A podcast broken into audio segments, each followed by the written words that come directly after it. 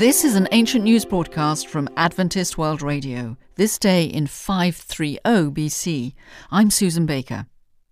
While Medo-Persia is still processing the death of long-term statesman Daniel, reports have indicated that certain prophetic writings of the late Daniel have been discovered and given to the Hebrew exiles for safekeeping, but not without some access to them first by Babylonian analysts.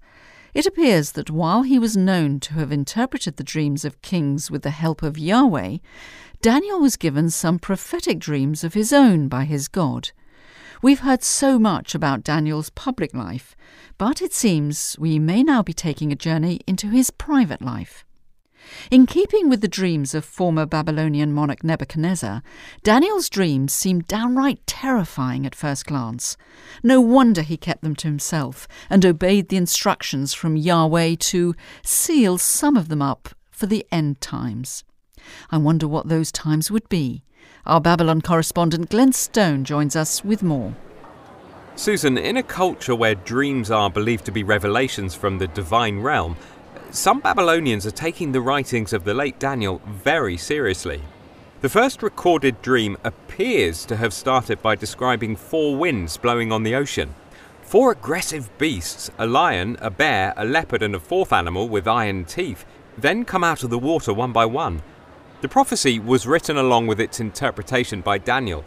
He indicates that a heavenly messenger informed him that the four animals represent four kings or powers.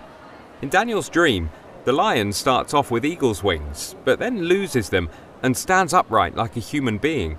It is given a human heart before the next beast, or kingdom, takes centre stage.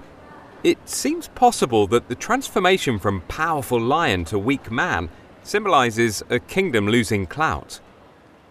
As this is an ancient news broadcast, we consulted our studio historian James Smith, an expert in ancient history, who confirmed that this dream contains clear parallels to political history.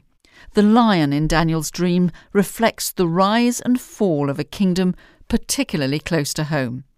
Tune in for tomorrow's broadcast, where our news team uncovers more on this kingdom's spectacular fall from grace. And that concludes our ancient news broadcast from Adventist World Radio.